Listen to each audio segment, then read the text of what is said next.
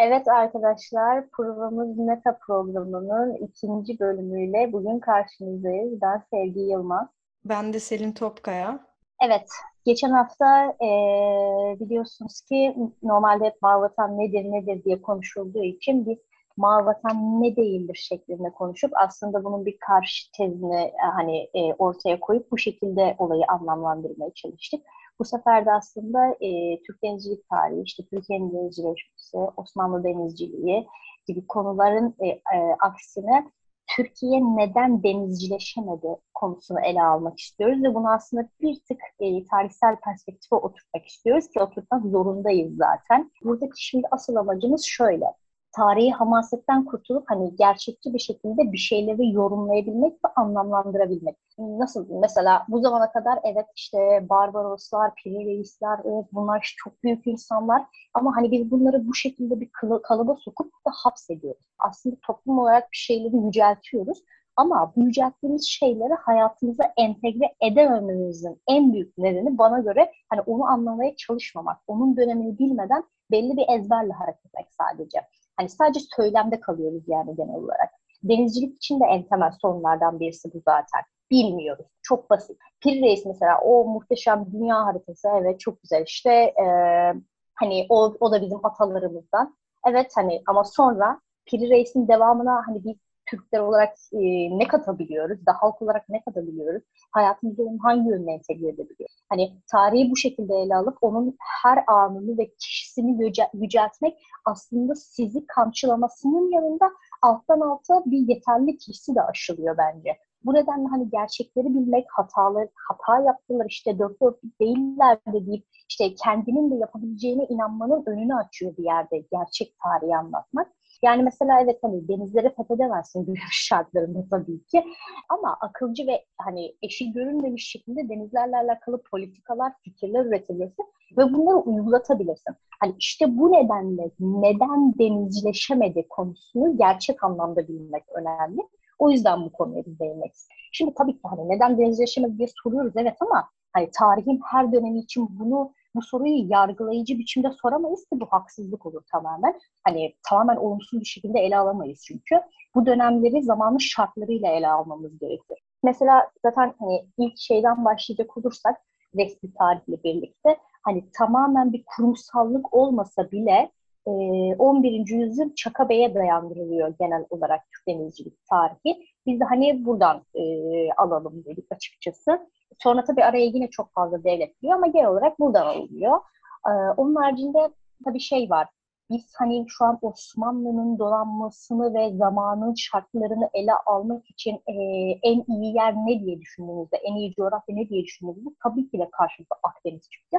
Çünkü Akdeniz hani ya müthiş derecede 15, 16, 14, 13, hani 17, 18, 19. yüzyılların hani tamamında bir sürü devletin, bir sürü büyük devletin ve tabii ki Osmanlı İmparatorluğu'nun e, ciddi anlamda yani faaliyet göstermeye çalıştığı ya birçok dolanmanın birbiriyle karşılaştığı bir coğrafya. O yüzden tabii ki hani biraz da Akdeniz eksenli ilerleyeceğiz.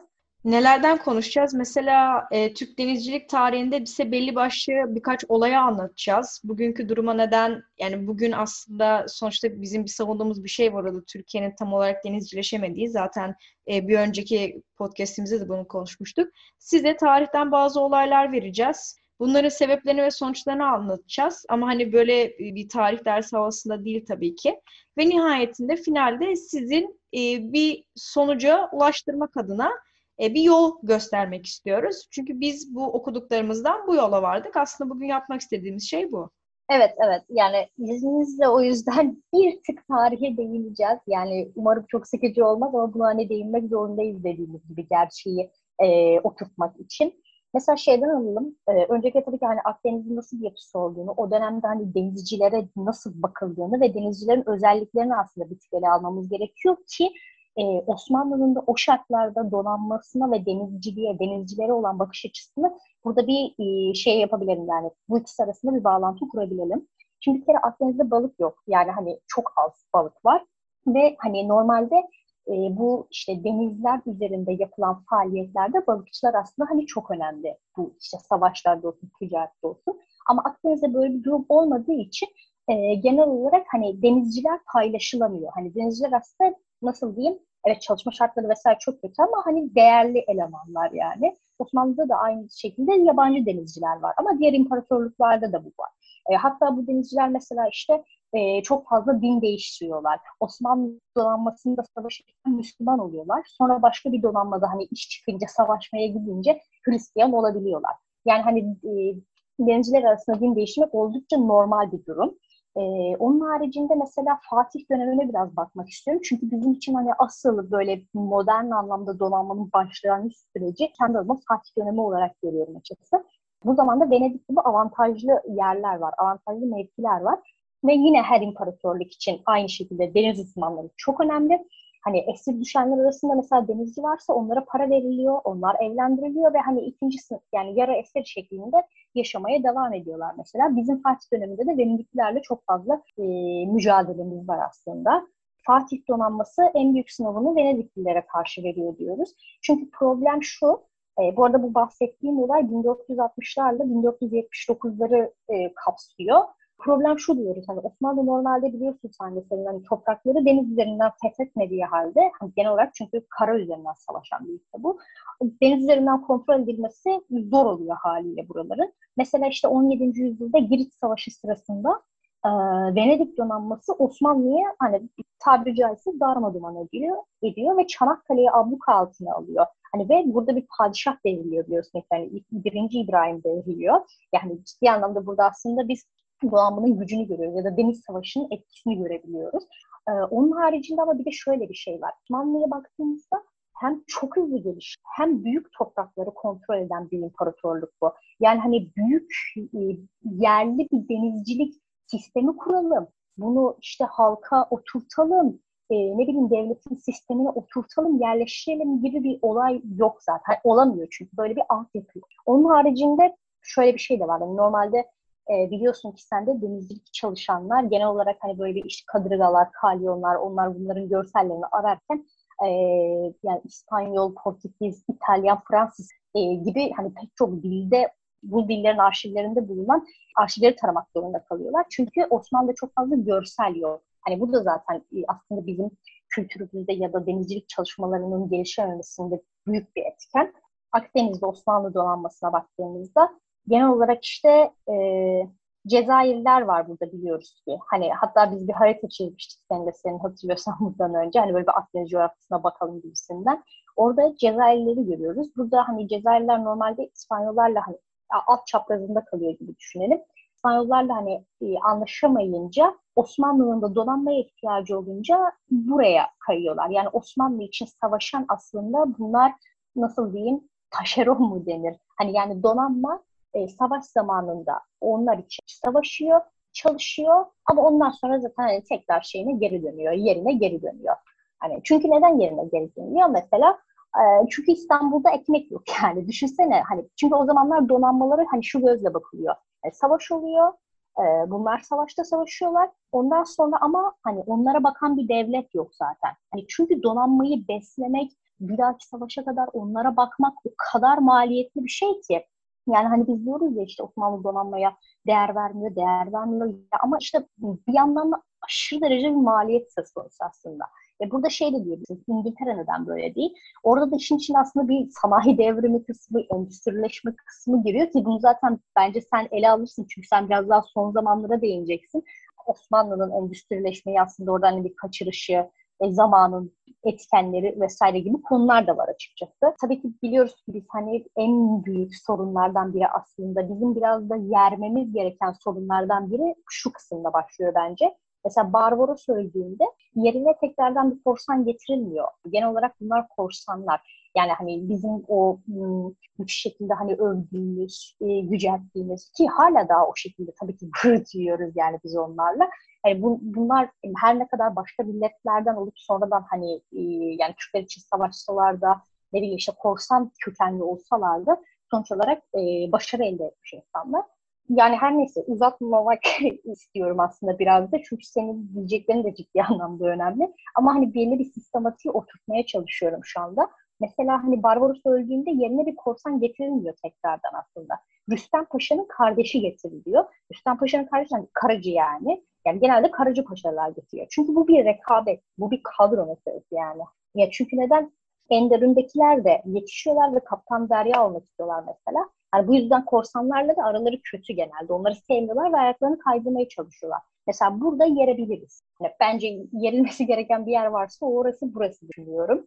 Onun haricinde e, tabii ki 1650'lerden sonra artık hani Osmanlı ile diğer ülkeler arasında denizlerde fark açıldıkça zenginlik ve refah açısındaki fark da açılıyor.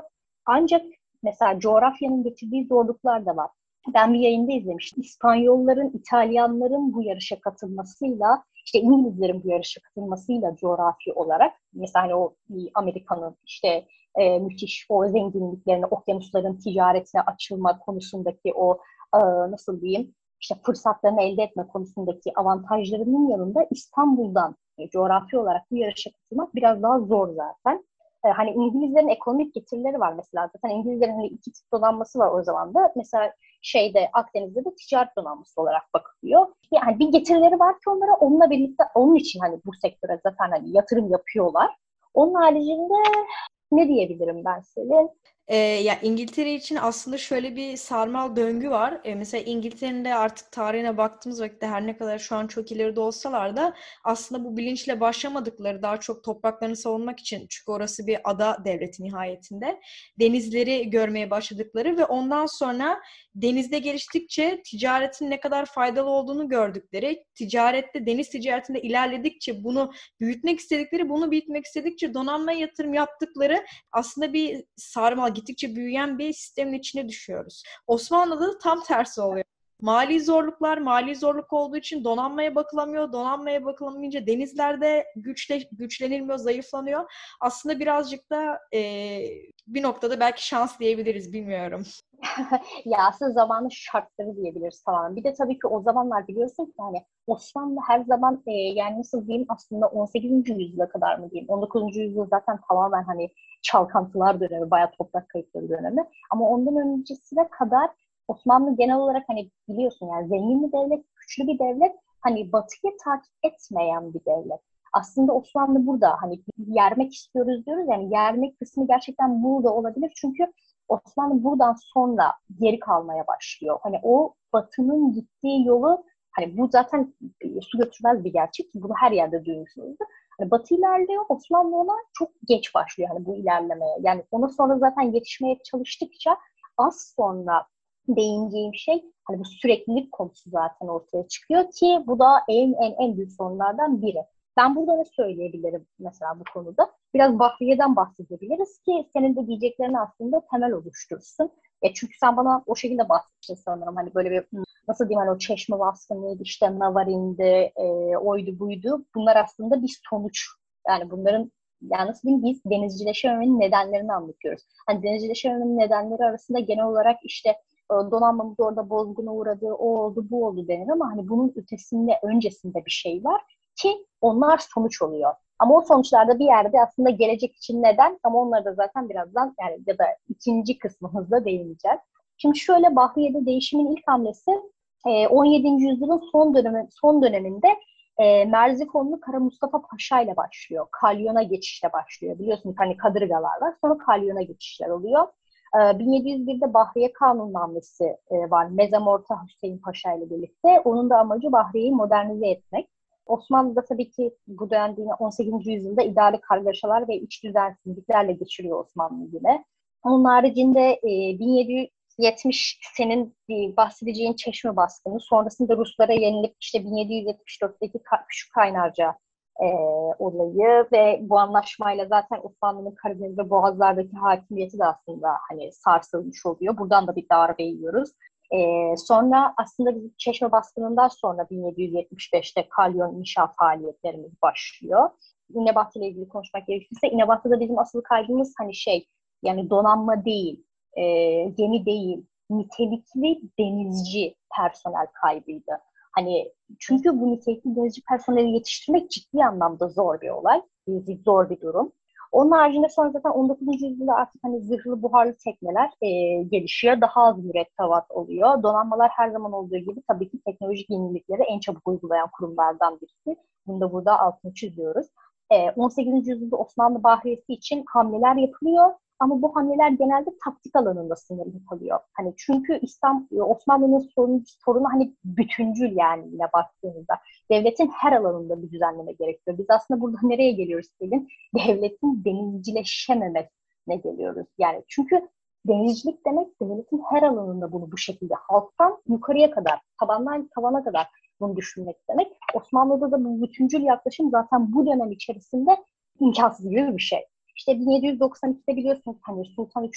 Selim'in Bahriye Nizamnamesi var. İşte Kalyon, Riketeyn ve Şehriye şeklinde üç ana kola ayrılmış. Ama burada da işte şey şeyin önüne geçmek istiyor Sultan 3. Selim. Rüşvet ve kayırmanın önüne geçmek istiyor donanmada. E, ödemeleri yükseltiyor, liyakatları esas alıyor. E, Kalyon ve Fırkateyn ağırlıklı 61 tane yeni gemi inşa ediyor.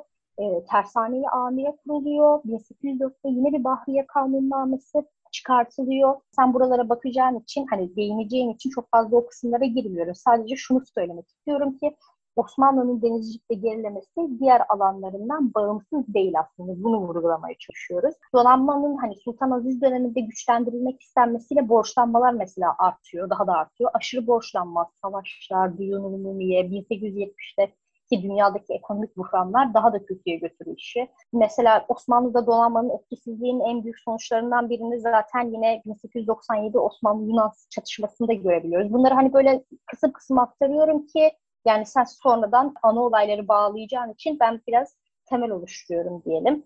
Onun haricinde 2. Abdülhamit döneminde devlet topraklarını korumakla daha çok ilgileniyor biliyoruz ki. Bu yüzden donanma politikası daha küçük ve hareketli kelimelerden oluşuyor. Bunu aslında biz Fransız orijinli diyoruz. Burada biz Fransızlardan etkileniyoruz. Biz bu arada genel olarak Fransızlardan, Almanlardan ve İngilizlerden etkileniyoruz. Yani bunlarla ilgili şeyler deniyoruz ve ABD'den de mesela. Ona da birazdan geleceğim. Bu dediğimiz ikinci Abdülhamit kısmı aslında Genekol konseptine gidiyor. Daha küçük ve hareketli gemiler. Onun haricinde de ikinci Mahmut da mesela bir şeyler yapmaya çalışıyor. Ee, ABD ile donanmasını yakınlaştırıp teknolojik anlamda gelişmeye çalışıyor. Ama ne oluyor? İkinci Mahmut ölüyor. 1839'lar. Ondan sonra bu olayda zaten hani gelişim, değişim olayı yine havada kalmış oluyor. Aslında geçenkilerde de zaten bunları görüyoruz. Hani genel olarak padişahlar öldükten sonra onların yaptıkları genel olarak havada kalıyor. Diğer gelen yeni bir şey oluşturuyor. Ve burada aslında bir kopukluk görüyoruz. Ee, zaten 19. yüzyıl Osmanlısını da hani küçük bir şey söyleyip buradan sonrasını sana devretmek istiyorum artık. Hani 19. yüzyıl Osmanlısı şöyle bir Osmanlı. Mısır, Yunanistan, Cezayir, Sırbistan, Kıbrıs, Tunus, Karadeniz, Boğazların kontrolü, Ege'deki bazı adalar kayıp. Yani düşün böyle bir imparatorluk haline geliyor artık. Zaten bundan sonra da zaten hani yıkılış süreci hızlanıyor. Benim demek istediklerim şu an için bunlar. Biraz da yoruldum açıkçası. Topu sana atmak istiyorum o yüzden. Sonra ben yine devam ederim. Şimdi Sevgi senin anlattıklarından biz aslında bir e, zikzak gibi bir şablon görüyoruz burada. Yani bir mesela Barbaros Hayrettin Paşa geliyor ve donanma en yüksek seviyesini görüyor ve ondan sonra onun hemen sonraki döneminde en alt seviyelerde olduğunu görüyoruz. Çünkü hiç denizden yetişmemiş, tamamen karadan, denize alakası olmayan insanların başa geldiğini görüyoruz. Yani burada mesela Osmanlı'da denizcileşmeyle ilgili bir konu konuşurken Osmanlı donanma ile ilgilenmedi ya da Osmanlı denizciliğe önem vermedi gibi kesin bir yargı yapmak çok doğru olmuyor. Çünkü birileri önem vermiş, birileri önem vermemiş ama nihayetinde özellikle böyle önemli bir konuda sürdürülebilirlik olmadığı için bir finale ulaşamamışız. Yani mesela e, Abdülaziz döneminde biraz da değişik geliyor yani 19. yüzyılda bakıyoruz sayısı olarak 20 zırhlı 7 korvet ve 43 nakliye gemisiyle İngiltere ve Fransa'dan sonra sayısı olarak en büyük 3. donanmadayız. Ondan sonra bundan kısa bir süre, bir süre sonra aynı donanma 30 yıl e, Haliç'te mesela çürüdüğünü görüyoruz. Yani asıl problem Osman, yani Türkler denizci midir değil midir Osmanlı önem vermişten ziyade birilerinin bir şeyler yapıp diğerlerinde devamını getirmemesiyle bir sürdürülebilirlik e, problemi yaşadığımızı görüyoruz. Bu sadece mesela senin de dediğin gibi donanmaya verilen önemden ziyade tabandan tavana gitmesi gereken bir durum. O olmayınca orada kopukluklar olduğunda zaten her yerde kopukluk ilk söküğü gibi gelmeye devam ediyor. Bugün de herkesin vurgulamak istediği aslında bizim de bu yayını yapmamızın sebebi zaten bu. Bunun en baştan en yukarıya gitmesini sağladığımız vakitte bunun olacağını biliyoruz. Bu sadece donanmayı güçlendirmek ya da sadece halkı bilinçlendirmek değil, hepsinin birlikte yapılması gereken şey. Mesela 19. yüzyılda geldiğimiz vakitte e, ben birazcık daha Sevginin anlattığı temellerden daha büyük ve finallere bağlamak istiyorum. Baktığımızda 1800'lerde yani büyük devletlerin Avrupa'daki mesela Almanya ve İtalya gibi bir birleşmesini görüyoruz. Bu birleşme aslında çok basit bir sonuca götürüyor bizi birbirleriyle savaşmayı bıraktığında tek ve daha bütüncül hedeflere ulaşılmak kolaylanıyor. Zaten 19. 18. yüzyıl aynı zamanda bir e, sömür sömürge dönemi yani burada Avrupalı ülkelerin e, Afrika'yı gördüğü dönemi görüyoruz. Yani mesela bugünkü zengin Avrupa'nın bugünkü iyi durumuna baktığımız vakitte tarihsel olarak da 1800-1900'ler bir sömürge dönemi. Evet arada iki büyük savaş geçiriyorlar ve sonra Avrupa Ekonomi Topluluğu yani Osmanlı'nın içerisinde hiçbir şekilde olmadığı özellikle sömürge meselesi de olmadığı durumu görüyoruz. Zaten baktığımız vakitte e, yani Osmanlı neden denizcileşmedi? Daha doğrusu zaten bir sürdürülebilirlik problemi dışında geldiğimizde diğer Avrupalı ülkeler denizi keşfetmiş denizi keşfetmişken ve üstelik sömürgelerle kendilerini büyütüp daha fazla yatırımı buraya yapabilirken Osmanlı zaten bir çöküş dönemi içerisinde ve bu çöküş dönemi maddi probleme sebep oluyor. Maddi problemde donanmaya yardım edilememesini sağlıyor. Yine de ama e, şeyi söylemekte de fayda var yani. Ondu, yani mesela Abdülaziz dönemi 19. yüzyıl gerçekten donanmanın hani böyle ıkındığı artık tamam bunu da yapalım dediği ve ondan sonra Cumhuriyet dönemine kadar e, yani sıkıntı geçirdiği bir dönem genel olarak mesela şeyden devam etmek istiyorum. Bu tabandan tavana kısmında en önemli yani sonuçlarını gördüğüm şeylerden bir tanesi şu. Şimdi sen bu vizyonu vermediğinde hem topluma hem de idari yönetimi bu vizyonu vermediğinde ne oluyor? Sen gidiyorsun mesela donanmanın ya bu da zaten 18. 19. yüzyılda olanlar donanmanın misyonunu sadece adalarını ve kıyılarını korumak üzerine çiziyorsun. E senin Avrupalı ama diğer karşındaki batı devletler bu sırada bütün denize dünyaya açılmış sömürge yapıyor. Ve sen sadece diyorsun ki ben sadece kıyılarımı ve adalarımı savunacağım. Bu vizyon problemi işte yeni bir denizcileşememekten geliyor. Çünkü bu verilmemiş. Yine aynı dönemde zaten hepimizin ismen de çok aşina olduğu bir Mora isyanı yaşıyoruz. Bu Mora isyanında e, yani Ege tarafında gerçekleşiyor ki bu aslında bu isyandan sonrası da tarih sahnesinde Yunanistan Krallığı da kendine ilk defa yer edinmeye başlamış oluyor. Mesela bu isyanların ve aynı dönemde yine gerçekleşen bir 93 Harbi'nin donanmanın üzerine ne kadar büyük bir etkisi olduğunu görüyoruz. Çünkü bir Mora isyanı oluyor, ondan sonra bir 93 harbi oluyor ve Yunanistan şundan emin bir şekilde Girit'e gidiyor. Şundan emin oluyorlar. Osmanlı Girit'e donanmasını yollayabilecek güçte değil. Daha doğrusu donanma oraya gidebilecek bir güçte değil. Keza aslında Osmanlı o vakitte de donanmayı yollayabiliyor ama donanma oraya gidemiyor. Çünkü çok büyük disiplin problemi ve çok büyük bir materyal durumu var. Yani burada tekrar en başına bahsettiğimiz şeye dönüştü. Bir zikzak durum var. Bir yukarı doğru giden bir ok ve aşağı doğru giden tekrardan aynı ok yani biraz Osmanlı'nın denizcilik e, tarihi bu şekilde anlatılabil, anlatılabilir belki de. Nitekim zaten 19. yüzyılda geldiğimiz vakitte Osmanlı Devleti teknoloji üreten bir devlet değil ama teknolojiden bu kadar uzak olan bir devlet de değil. Çünkü Çeşme baskınından sonra yani e, Osmanlı'nın donanması Çeşme'de yakıldıktan sonra e, teknoloji yakından izlenmeye başlıyor. Mesela o vakitlerde e, tersaneler tekrardan elden geçiriliyor. Yabancı teknik adamlar ülkeye davet ediliyor. Steamli gemiler dediğimiz buharlı gemiler aslında Avrupa'ya nazaran çok da uzak olmayan yani Avrupa'nın geçtiğinden çok da uzak olmayan vakitlerde geçiliyor. Burada yine Amerika ile bir teknoloji transferine dayalı anlaşma yapıldığını görüyoruz. Ülke İngiltere, Almanya gibi anlaşmalar var. Ama gel görelim ki bir çöküş dönemindeyiz. Bu çöküş döneminin getirdiği bir ekonomik zorluk var.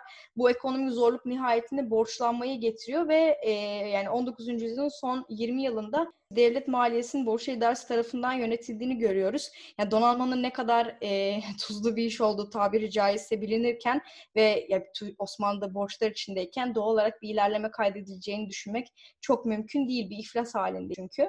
E, ve bu iflas halinde nitekim donanmaya kaynak ayrılmamasına sebep oluyor. Son birkaç tane olay var. Cumhuriyet'in kuruluşuna kadar Osmanlı'nın başına gelen. Onları da Sevgi anlatacak. Evet yani bir, birkaç şeyden daha bahsetmek istiyorum aslında. Çünkü biraz tarihsel perspektifte e, olduğumuz için hani çok da gerçekten sıkmak istemiyoruz ama bizim buradaki asıl hedefimiz hani bizim e, bu ikiye ayırdığımız Türkiye neden denizcileşemedi konseptinin ikinci kısmı için aslında burada size bir temel oluşturmak ve hani konjonktürün getirdiği ama aynı zamanda hani e, olumsuz olarak bir vizyonsuzluğun önümüze koyduğu, önümüze çıktığı durumları sizlere aktarmak istiyoruz gerçekçi bir biçimde. Hani o yüzden biraz daha bu e, olaylara değiniyoruz. Evet Selim bu bütün söylediklerim bizi şuna getiriyor. E, Fatih Erbaş'ın kitabı var. 19. yüzyılda dolanmalar, doğa akdeniz mücadelesi diye. Orada şundan bahsediyor. Bir üçlü bir analizden bahsediyor. Hedef, imkan ve gerçekleştirme analizinden. Aslında bizim bu neden deniz yaşamadık konusunu bu üç minvalde okumamız çok önemli ki senin anlattıklarında direkt olarak bunlara oturuyor. E, Cumhuriyet döneminde de zaten e, dediğimiz gibi bu vizyonu göreceğiz e, Mustafa Kemal'le birlikte ve bu çabayı da göreceğiz. Hani o bir genel olarak bir çaba dönemi aslında. E, o yüzden hani buna temel oluştururuz diye de bugün bunları anlatıyoruz. E, ve senin bahsettiğin şeyler mesela neler var? İşte genel olarak özetlemek gerekirse yine Vatı Deniz Muharebesi'nde e, son Kadırga Savaşı aslında bu. Osmanlı ve Haçlı donanmasının olduğu dönem. 3. Selim dönemi var. 1770 Çeşme baskını var. Rusya Osmanlı, Osmanlı donanması tamamen yok ediliyor. Navarin Deniz Muharebesi var 1827'de ve bu biliyorsun ki bu Navarin e, şeyinden sonra Yunanistan hani kuruluyor. Yunanistan bağımsız bir devlet oluyor. E, 1877 Osmanlı-Rus Harbi ve 1897 Osmanlı-Yunan Harbi var. Bu e, Yunan Harbi'nde işte burada savaş kazanılsa bile Osmanlı kıyıları aslında büyük bir darbe alıyor.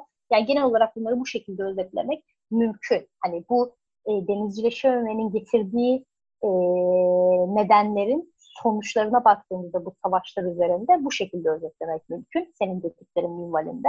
Onun haricinde tabii ki bir de çok kısaca Abdülhamit döneminde bu hani denilen bir e, söz vardır ya Abdülhamit de, e, dolanmayı çürümeye bıraktı diye. Gerçekten bunun e, su götürmez bir gerçek olduğuna inanıyorum. Doğru olduğuna inanıyorum açıkçası. Çünkü Abdülhamit aslında hani şundan korkuyor e, Abdülaziz gibi kendisinin de donanma toplarının e, hani tehdidi altında tahttan indirileceği korkusu var Abdülhamit'te. Biliyorsun ki Abdülhamit ciddi anlamda e, korku sahibi bir padişah. Hani sürekli bir şekilde ona karşı bir isyan çıkacağı, onun tahttan indirileceği korkusu var onda. E, dolanma için yeniden borca girmemek istiyor. Demiştik mesela biz Abdülaziz döneminde bu borçlanmalar çok fazla oluyor diye. E, sonra Ruslara düşmanca tavırlarımızın olmadığını gösterme çabası var aslında. Biraz İngilizlerle dost geçinme var. Bu, bu tarz yani bu gibi nedenlerle şu an aklıma geldiği kadarıyla bu gibi nedenlerden dolayı Abdülhamit aslında hani donanmayı Haliç'te tutuyor. Ama tabii bu bize nasıl neye mal oluyor tabii ki? Hani Balkan Savaşları'nda ve Birinci Dünya Savaşı'nda aslında dolaylı yoldan e, büyük kayıplar, büyük acılar yaşıyoruz Selim. Yani benim özetlemek istediklerim de bu şekilde aslında. Umarım insanları çok fazla sıkmamışızdır. Ama bence güzel bilgiler de verdiğini düşünüyorum. Sen ne düşünüyorsun? Bence de öyle. Zaten aslında asıl vermek istediğimiz fikir şuydu. Bize ilkokuldan beri öğretilen işte çok klasik ve artık klişeye varılmış üç tarafımız denizler çevrili. E tam üç tarafımız denizlerle çevrili ama denizlerle neden çok bir alakamız yok sorusunu e, biraz tarih tarihi perspektiften anlatmak istedik. Burada bence bir kez daha altını çizmek istediğimiz şey şu. Bu sadece bir sınıfın yani halk sınıfının ya da sadece yönetim sınıfının yapabileceği bir şey değil. Bu birlikte olabilecek bir şey. Ve bunun içinde etrafımızdaki denizleri sadece o haritada gördüğümüz üç taraf olarak değil, gerçekten hayatımızda fikir olarak e, sokmamız gerektiği olabilir yani. Doğru tabii. Zaten bu bizim her podcastimizin ana düşüncesi, ana temel düşüncesi. Ee, o zaman şimdilik yine herkese e, hoşçakalın diyoruz. Bir sonraki podcastimizde yine haftaya salı günü umarım bir aksi çıkmazsa görüşmek üzere diyoruz. Denizlerle kalın, puranız daima net olsun.